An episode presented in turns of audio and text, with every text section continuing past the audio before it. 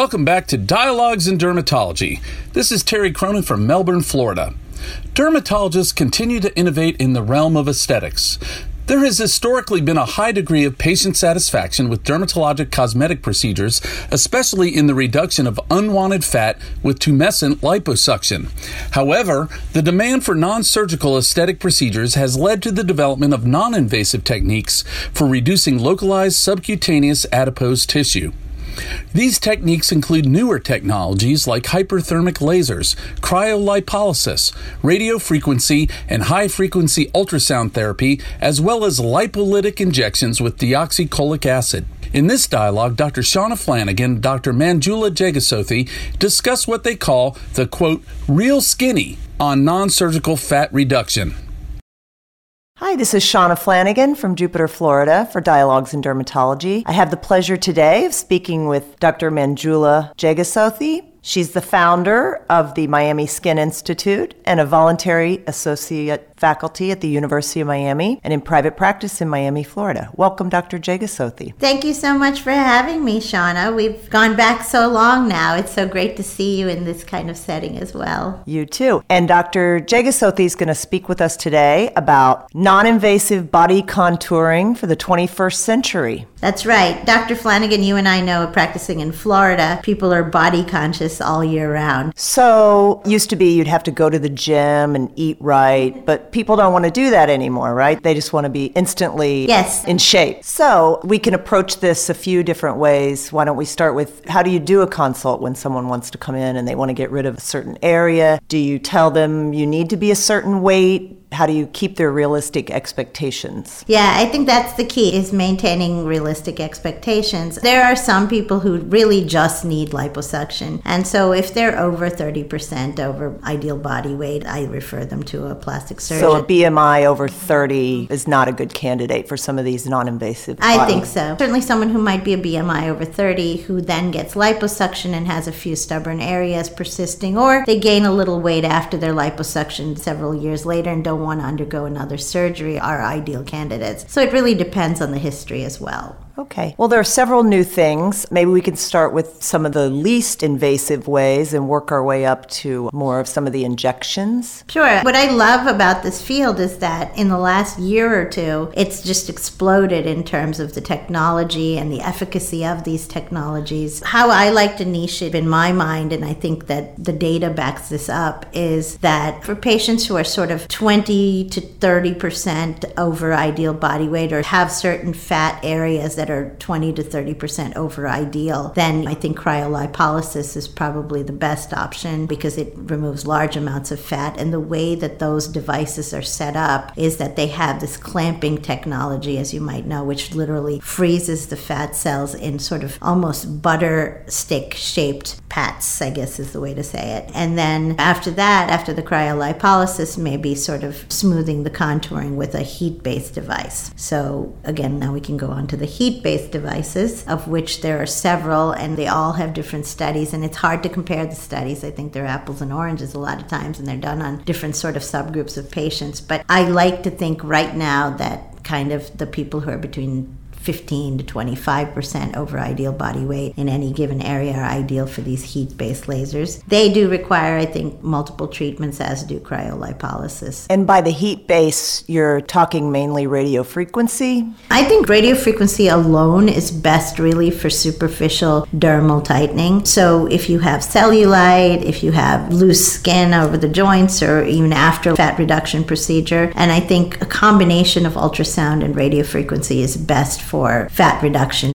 So, back to the patient expectations, you said they need multiple treatments. Do you also make sure the patients, I know a lot of people weigh the patient at their initial visit and maybe weigh them on follow up just to make sure that they're keeping a realistic, they don't go and gain 20 pounds. One nice thing is that I think because of our colleagues in plastic surgery who've done liposuction for upwards of 40 years, 50 years, that expectation is sort of a given. People do know that if they eat badly and they go back to their old ways, they're going to just gain the weight back. If that happens with surgery, of course, it's going to happen with these machines as well. So they do expect that. But I still agree with you. I think it's important to take really good full body photographs with good lighting. And I think it's really important to do circumferential measurements because one thing about these technologies is we're dealing in nuances much more than surgery does. So it's important to be able to show them look, maybe you think you don't look that much better, but look, you're a whole half inch smaller on your thigh or on your waist or whatever. So I think measuring is very important. And I do think weighing them is important also. Although I think that the issue with weighing them is that they may not lose a lot of poundage even though they're smaller. And a lot of these devices, I don't think we have enough data out to know, but at least patients of mine have said it does come back. So there may be maintenance to this, just like there's maintenance to a filler or Botox. I was just going to say that in my practice, people pretty much are tuned into the concept that they need to maintain any procedure they do with me. And I tell them, you've made this initial investment, you've done this. And when they come for the consult, I'll tell them, if you're not ready to commit to this as a sort of a maintenance thing, then you shouldn't make the initial investment even. And people understand that, and I think they get it. It's just like going to the gym. If you want to maintain your physique at the gym, you need to maintain it. You need to go three times a week or whatever it is your regimen is. And so I liken it to that. Okay, so these devices are not bloodless, they're not too invasive. Without going straight to liposuction, there's a newer injection technique for Yes. fat reduction. We've been waiting a long time for this detergent called deoxycholate, sodium deoxycholate. Basically, it went through a very rigorous FDA scrutiny and has been now approved as safe. It is manufactured under several different names, but in the United States, it's Kybella, which is owned by Allergan Incorporated. And essentially, what it is, I explained to the patients that it is a detergent and it has been studied in terms of its elimination and all of that, and that we know that it doesn't go and collect and the fat doesn't go and collect in any of the organs. It's all completely eliminated. And I say it's much like Dawn dishwashing liquid. You put it on the plate and it melts the grease. So this is very similar to that. It's an injectable version of that. It's a detergent that goes and then melts the fat cells. It breaks the fat cell membranes and then solubilizes the fat so that it can be excreted. And it is only FDA approved for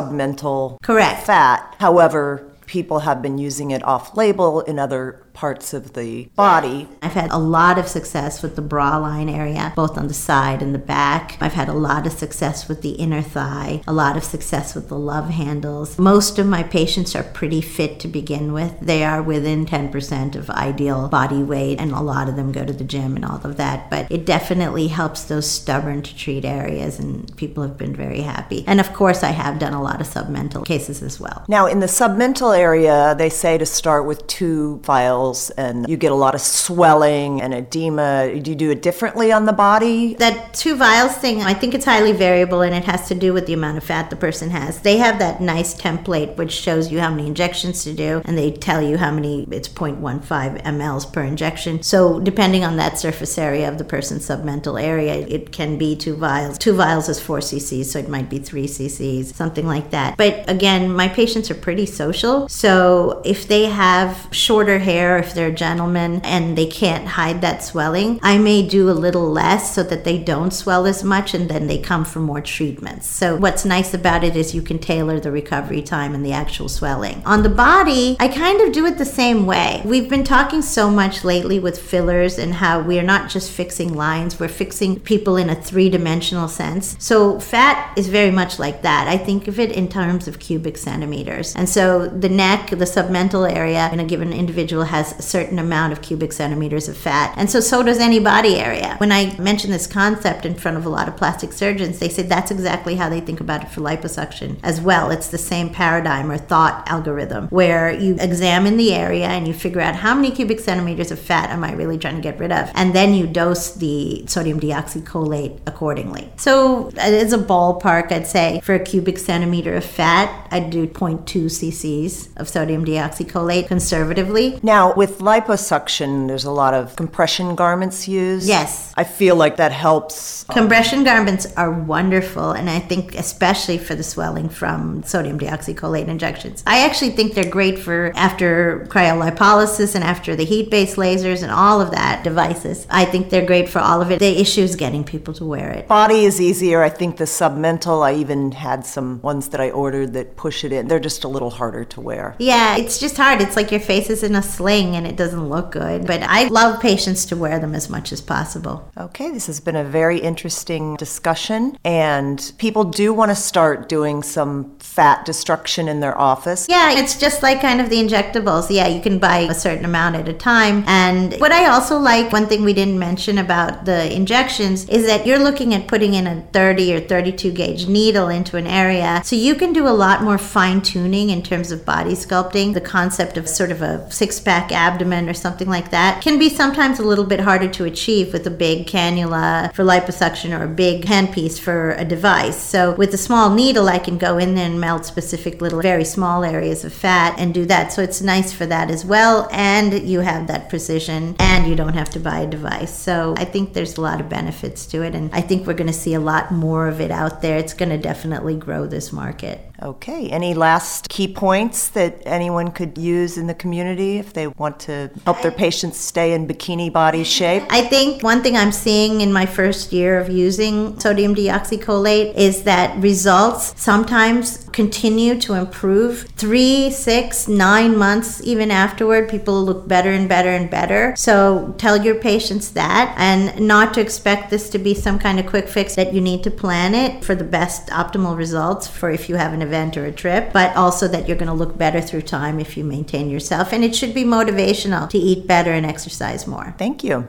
It's been a pleasure.